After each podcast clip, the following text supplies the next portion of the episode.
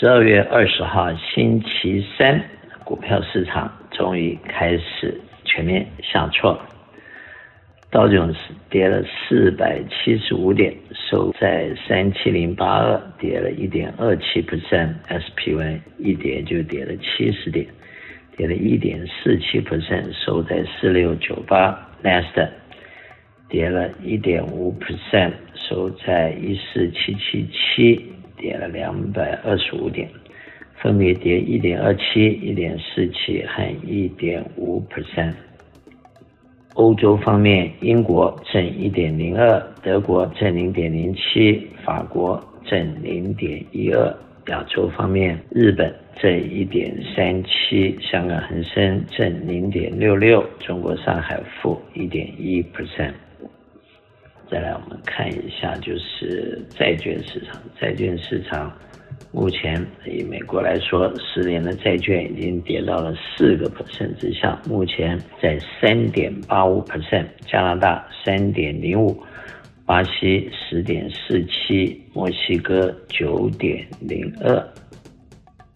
欧洲方面，德国一点九七，法国二点四七，意大利三点五八。荷兰二点二四，瑞士零点五九，亚洲方面，日本零点五四，新加坡二点七一，南韩三点二七，印度七点一七 percent，开发中国家在高利率，已开发国家在低利率，美国的国债三个月的。目前在五点三八，六个月在五点三零，一年在四点八六，两年在四点三三，五年在三点八四，十年三点八五，三十年三点九九，两年和十年的利率大概还有零点五 percent 的倒挂的这个 gap。那么 commodity 方面，西德州油七十三块五毛二，布兰特油七十九块七毛，快要再上八十了。Natural gas 两块七毛三，黄金两千零三十二块，小麦六百一十块，铜三百八十八块。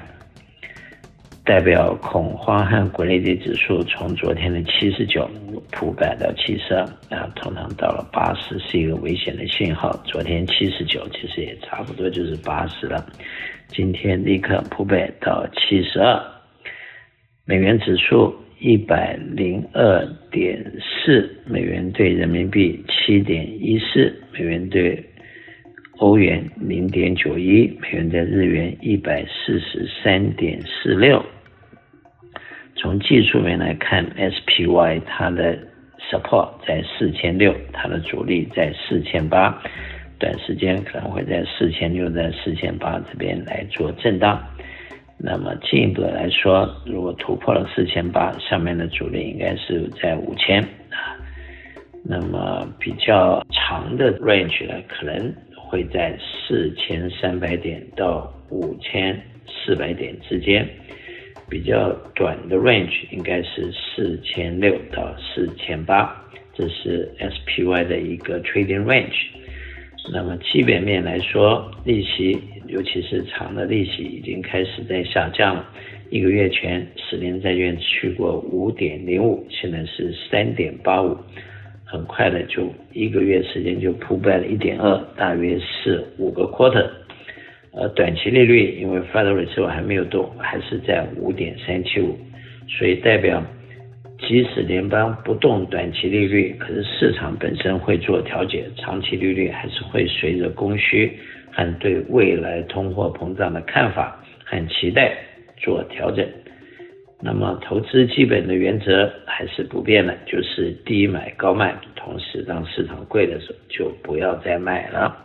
反过来说，债券市场是要利用高利息的时候买进，锁定高利率，然后除了享受高利率的 coupon interest 之外。当利率下跌的时候，还可以享受债券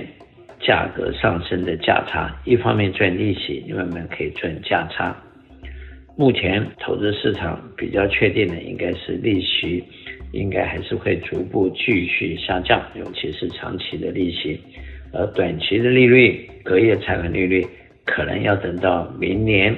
第一个 quarter 或者第二 quarter 之间才会逐步下降，因为目前的 CPI 还是在三点二到四之间，还是属于高的，呃，比正常的 two percent 还是多了一点二到 two percent 之间。